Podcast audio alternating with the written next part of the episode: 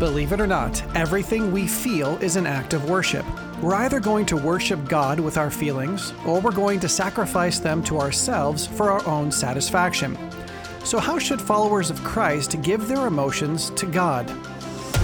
First, we must learn what emotions are and why God gave them to us. Only then will we be able to understand why we experience emotions and how we can influence them. Then we can mature in our worship by giving God our emotional responses, because He's worthy to be glorified in our feelings. The one true God of the universe has existed since eternity past in ultimate perfection. He spoke the cosmos into existence for his sole honor and glory. He moved heaven and earth to redeem mankind, even though we have nothing to offer him.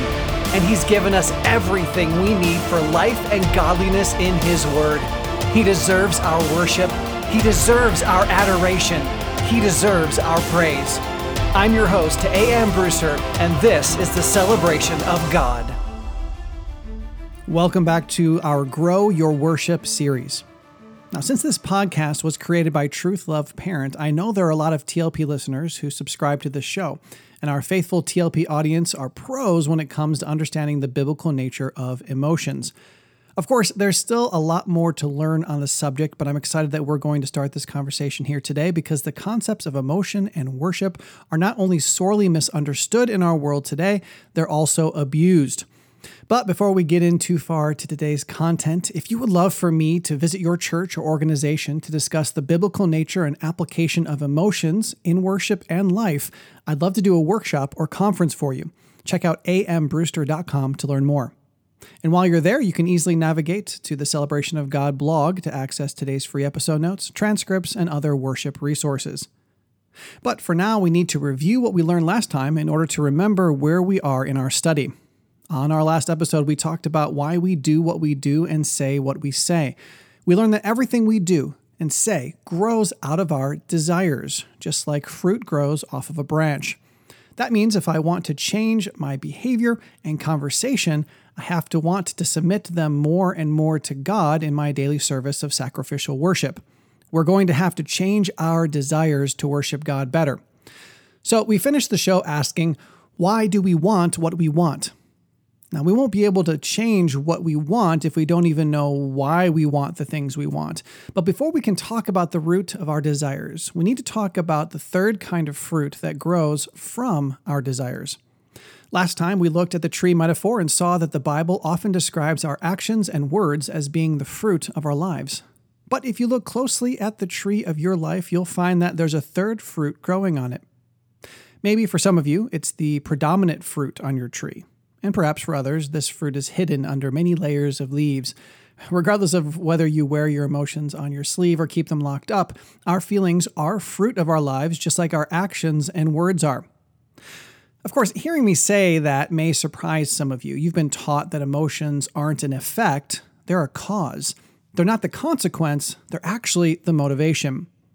Maybe you're thinking about the Pixar movie Inside Out. In that movie, our emotions are shown to be at the helm of everything in our lives what we say, what we do, what we think, and so on. But is that true?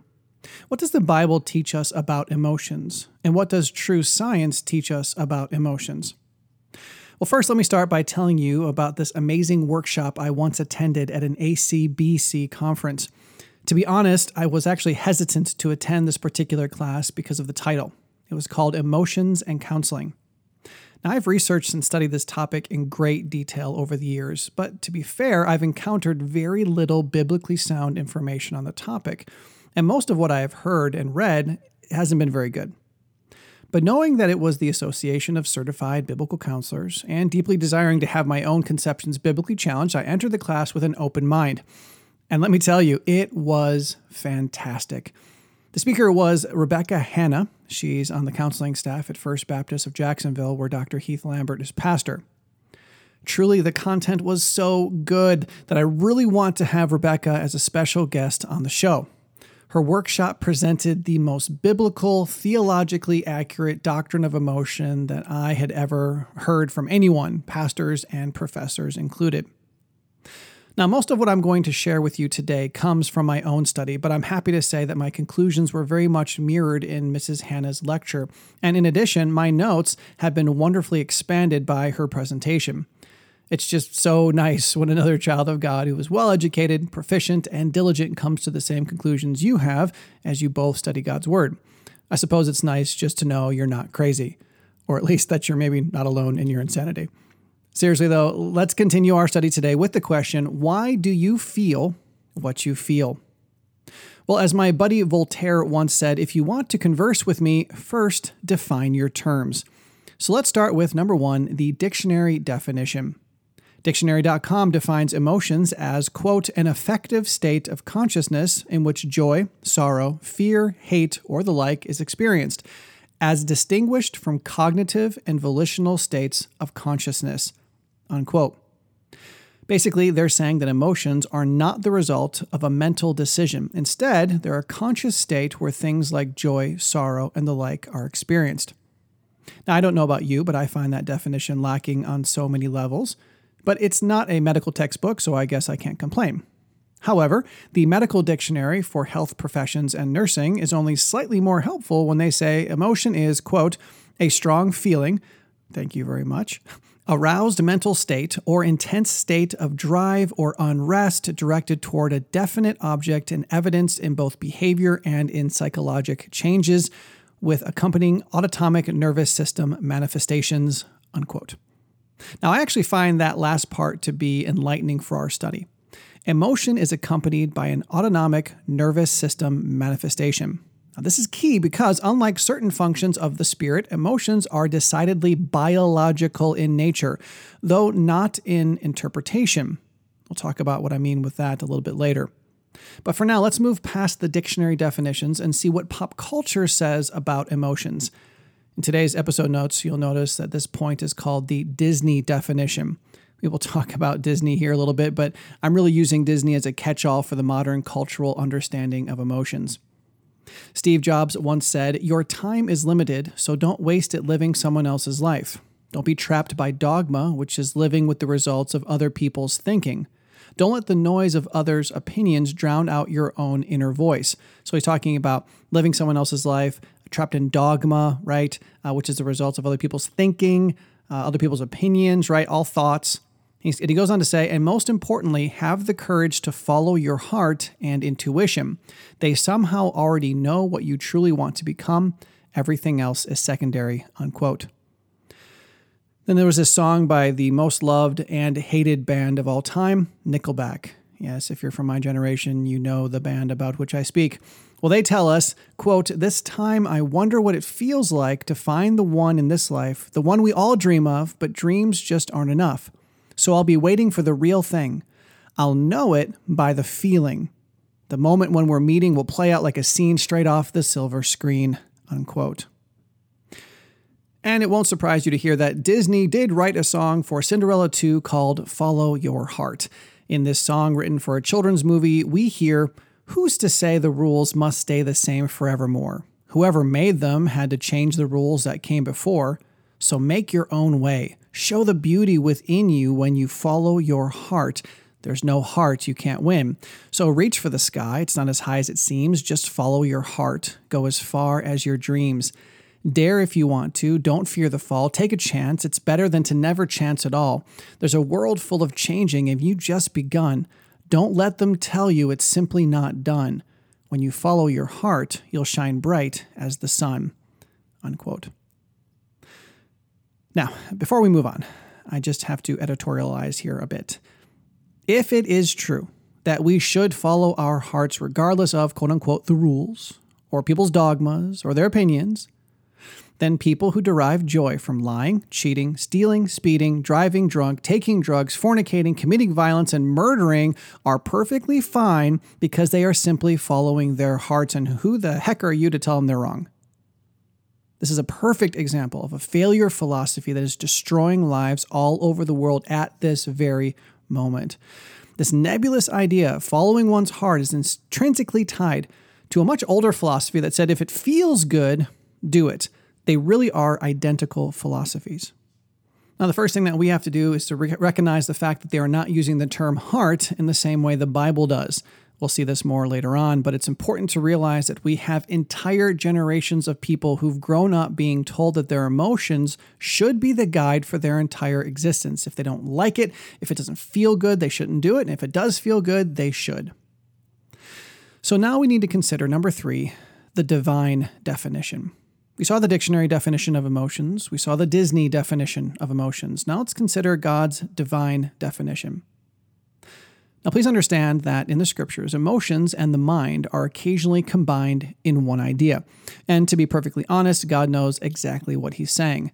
So, though emotions may be defined primarily as physical reactions to an external or internal stimulus, the interpretation of those feelings occurs in our minds, and both the physical manifestation as well as the mental interpretation are really important when we're talking about emotions. So, yes, some of the verses we'll look at today talk about the mind because, as we'll see, emotions are intrinsically tied to our minds. Let's look at some verses. Jeremiah 17:9 famously proclaims that the heart is deceitful above all things and desperately sick. Who can understand it? It's very important that we recognize that the ancient Hebrew and Greek understanding of the heart is different from our modern thoughts. The heart was used to describe the core of a person. It could even be said that the heart was the, was the person themselves, as detached from the body. Biblically speaking, the ideas of the heart, the mind, and the spirit are all synonymous. It's the center of our being, the seat of our worldview, the determiner of our words, actions, thoughts, feelings, and the like.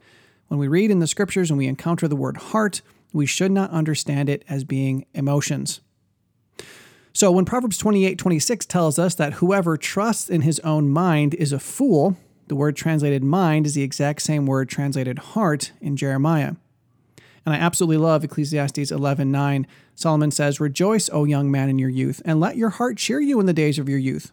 Walk in the ways of your heart and the sight of your eyes." Wait a second, that sounds contradictory. Now listen to his next sentence. But know that for all these things, God will bring you into judgment. Okay, so it's pretty easy to see that the heart, regardless of how you define it, is definitely not something that we should be following, whether it's emotions or it's our own core, right? We know that it deceives us, it's desperately wicked, and will be judged for the times we walked in the way of our hearts. But before we continue, I want to point out God's response to the whole follow your heart foolishness, if you haven't caught it already. In Proverbs 3 21 through 24, he says, My son, do not lose sight of these. Keep sound wisdom and discretion, and they will be life for your soul and adornment for your neck. Then you will walk on your way securely, and your foot will not stumble. If you lie down, you will not be afraid. When you lie down, your sleep will be sweet. Instead of following our hearts, we need to follow wisdom and discretion. Only then will we truly be successful. We'll have life, adornments, We'll be secure, and will sleep sweetly with no need to fear, clearly an emotion. We see here that wisdom and discernment actually overcome the emotion of fear. In fact, to be completely honest, we see that all throughout the scripture. Every single time God tells us not to fear, he brings in this idea of thinking correctly about the situation. Now, before we continue, I want to refocus the discussion. This series is about how to mature in our worship of God. We've obviously learned in the past that worship is everything we do, and we've learned that we're either going to worship God in true worship or we're going to worship self in false worship. There is no third category. Those are our only two choices. And we've learned that absolutely everything we do, say, feel, own, consume, think, desire, absolutely everything will either be offered as a sacrifice to God or to ourselves. Now, if this information is new to you, maybe this is the first time you're hearing it because you didn't check out those first few episodes, I would highly suggest you listen to our What is Worship series. I'll link it for you in the description today. The point is, as we seek to offer less and less on our altar to self and instead offer more and more on the altar to God, we're going to need to figure out how to do that. The imagery of the altar is very helpful, but practically, how do we really stop offering these things to ourselves and instead give them to God? And we're learning that in order to remove my entertainment from the altar of self, for example, and give it to God, I need to want to do that. If I don't want to stop sacrificing entertainment to me and start sacrificing it to God, I won't do it. Ever, I need to want to. And the same is true with our emotions. If I discover that my emotions aren't being used to glorify God, then I'm going to have to accept the painful reality that I need to change the way I'm feeling. But Aaron, we can't do that. That's impossible. It may sound impossible to you, probably because you've grown up your entire life being told that you have no control over your emotions. But the Lord disagrees with that counsel. So many times in the scriptures, the Lord tells us, don't be angry, or at least he says, don't be sinfully angry. He says, do not fear. So that's why we're talking about this. There are emotional responses that please the Lord, and there are emotional responses that don't. And just like God gives us everything we need to change our words and actions that don't please Him, He also gives us everything we need to change the emotions that don't please Him. But before we can do that, we need to continue understanding what emotions are and why God gave them to us in the first place. It's easy to understand our actions and words. They're viewed simply as tools to accomplish what we want. But emotions look less and less like something that we use to do a job and more and more like something over which we have no control, something that happens to us. So, what are they? Well, emotions have three God ordained purposes in our lives. Number one, emotions are a gift. A, emotions are a gift to the individual. They were created to give humans a dynamic, passionate experience in this life and the life to come. Ecclesiastes 3 4 tells us that there is a time to laugh and a time to weep. Romans 12:15 tells us to rejoice with those who rejoice and weep with those who weep. Both what we might call quote unquote positive and negative emotions were created by God for a purpose. He wants us to worship him with them, just like we are to worship him with everything else. But Christ honoring emotions are also to be enjoyed. And though we can revel in emotions like happiness, we can also appreciate God pleasing grief. And B, emotions are also a gift to the body of Christ. Galatians 6 2 tells us to bear one another's burdens. Romans 12:15 commands that we rejoice with those who rejoice and weep with those who weep. We see Jesus doing the exact same thing with Mary and Martha. And C, emotions are also a gift to spouses slash parents, pastors, counselors, and other spiritual authorities. In the same way, our children's emotional responses can help us determine the best way to parent them. A spouse's emotional responses can help the other spouse know how to best minister to them. The same is true for pastors, counselors, teachers, friends, and any other disciplers. And we'll look at an example of this shortly. So, the first reason we have emotions is that they're a gift to us, the body of Christ, and our spiritual authorities. But number two, our emotions are a tool. Yes, just like our words and actions just like everything else in our lives. And God wants us to glorify Him with our emotions. 1 Corinthians 10:31, whether you eat or drink or whatsoever you do, we could say, or feel, do all to the glory of God. Do your feelings cause other people to think more highly about your God? Well, they should. In fact, they absolutely must. I was standing in line with my wife at the DMV today. The line was long enough that it went outside, and there in the parking lot was a man so incensed at his wife that he was screaming obscenities and melting down so extraordinarily that I felt compelled to walk over there to make sure he didn't harm his wife and or child.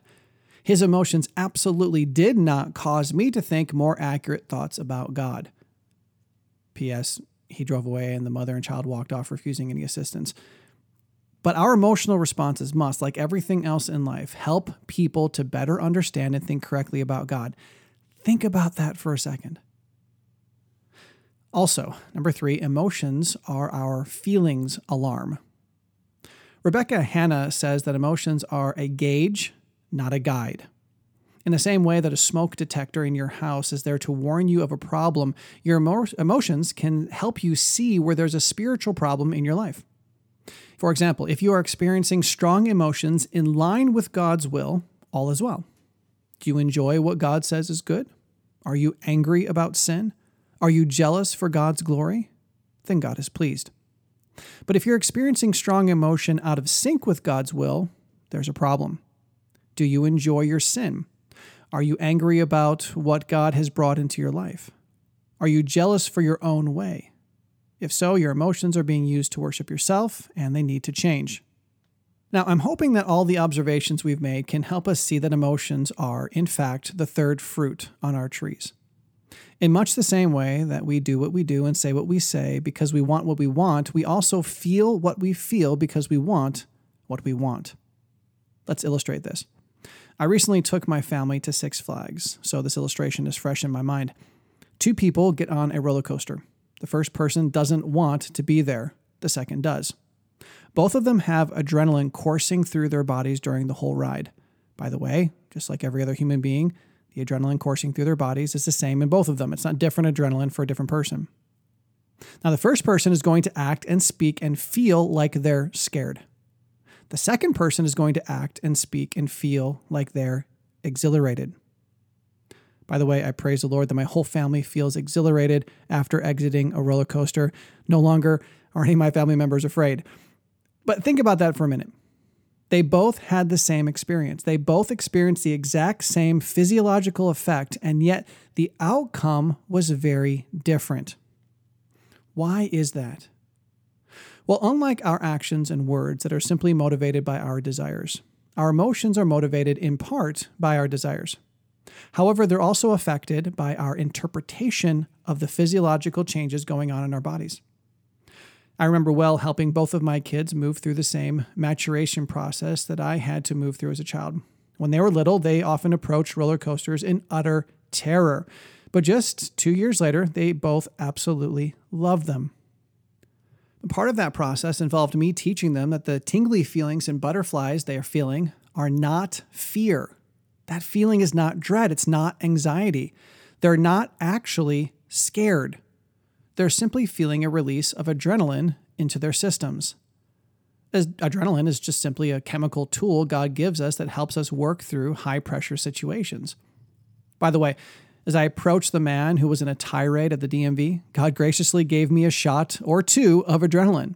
So when the man turned his aggression toward me, I was equipped to respond well with the extra helping of clarity, speed, and strength necessary. Thankfully, I didn't have to use the adrenaline in that confrontation, but it was there just in case. But please understand, I was not afraid of the man or the situation.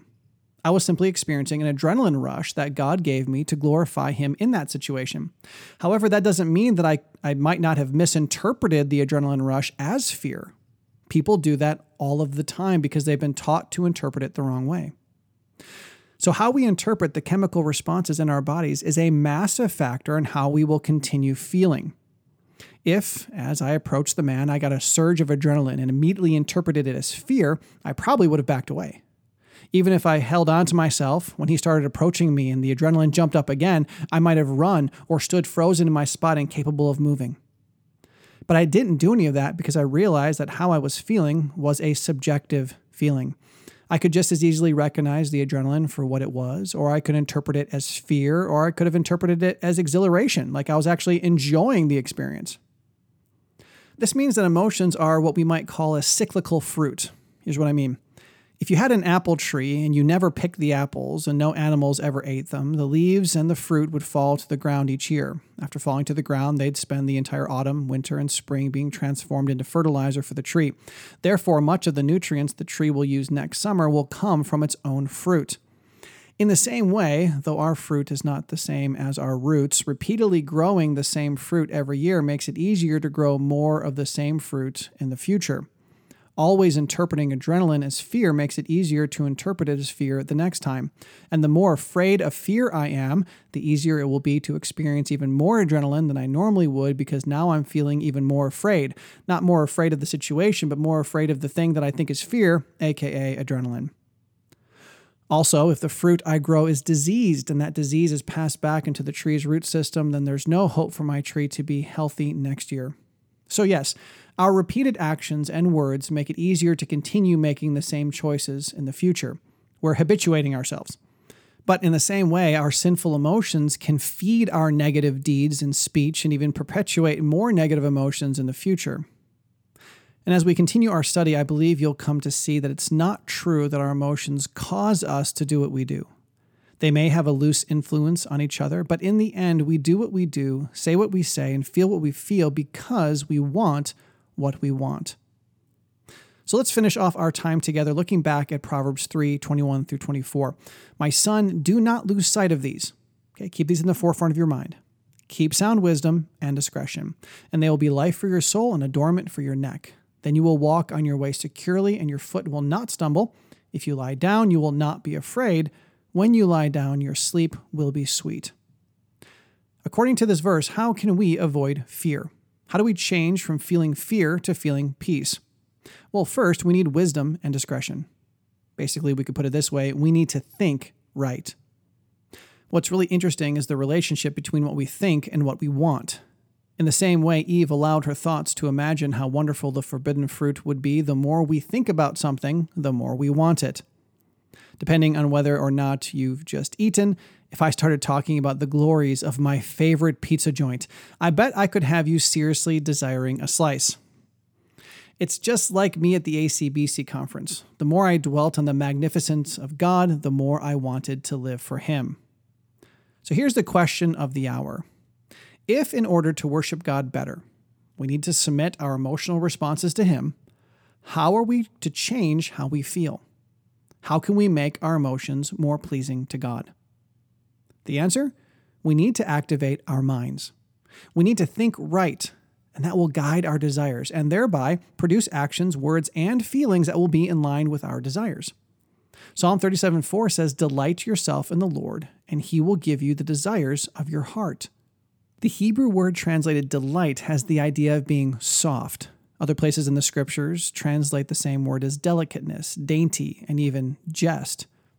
The idea was that delicacies are often light and delicate and enjoyable. So, this is a command to respond to God the same way we would respond to our favorite sweet. He needs to delight us like our favorite pastime. He needs to thrill our hearts like a genuinely enjoyable joke. Now, that, my friends, is not just a feeling, it's a choice. That's why it's being commanded we need to think of God as someone who is wholly delightful. Then and only then will He give us the desires of our hearts. But what will those desires be? If I view God as being the most delightful person in the universe, nothing can be better than knowing Him and living for Him. What kinds of things will I desire? Am I going to desire my own way? Am I going to desire my own self worship? Of course not. I'm going to desire that which pleases the Lord, and He will gladly give those things to me. He will help me offer my actions and words and emotions on His altar. He'll give me everything I need for life and godliness, regardless of the temptations I'll, I'll face. He'll faithfully give me a way to escape them. I simply need to choose to delight in God the same way I delight in a spoonful of sourwood honey. Of course, I could give plenty more examples, but I'd like you to give some of this more thought. You are an emotional being. You have various chemicals and hormones floating through your body, causing you to experience various sensations. You're also interpreting those sensations in habituated ways. And there's a reason you are an emotional being. You need to understand why you feel what you feel. And of course, you need to understand that you're not a slave to your emotions. Your feelings are a gauge of your spiritual state, they're not a guide. Please give some careful thought to this over the next week. Lift a magnifying glass to your emotions over the next seven days. Ask yourself why you feel the way you do. Experiment trying to change how you feel. I think you'll find it very interesting because what you'll find is that the surest way to change how you feel is to change what you're thinking. And I'll illustrate this more in future episodes. For now, can we agree that emotions are a wonderful gift given to us to enjoy, to glorify God, and to warn us when we're walking in darkness? Hopefully, we can. We can also agree that God wants us to do what we do and say what we say based off of wisdom and discernment, not our feelings. So, because we want to obey Him, we need to act and talk and feel in ways that glorify Him. Again, please enjoy our episode notes, which I've linked in the description of today's episode, and check out the What is Worship series. Also, join us next time as we attempt to learn how to change our desires by asking the question why do we want what we want? Listen, I know that many of the things we've been mining from the scriptures lately may be uncomfortable. For you, for me, for someone else, I just know the world wants us to think that we're victims that are controlled by forces over which we have no control. But the reality is that we bear bad fruit because we're bad trees. However, remember Matthew 12:33. Either make the tree good and its fruit good, or make the tree bad and its fruit bad, for the tree is known by its fruit. By God's grace, you can make your fruit good by the power of the Holy Spirit. And by the time we're done with this study, you'll be equipped to bear Christ honoring fruit and help your fellow disciples do the same. because all disciples of God should daily strive to grow in their worship of Him. If you want to know God better, celebrate Him more, and help the ones you love to do the same, subscribe to this podcast and visit celebrationofgod.com to learn more about this dynamic discipleship resource. And remember, the Celebration of God is a listener supported ministry.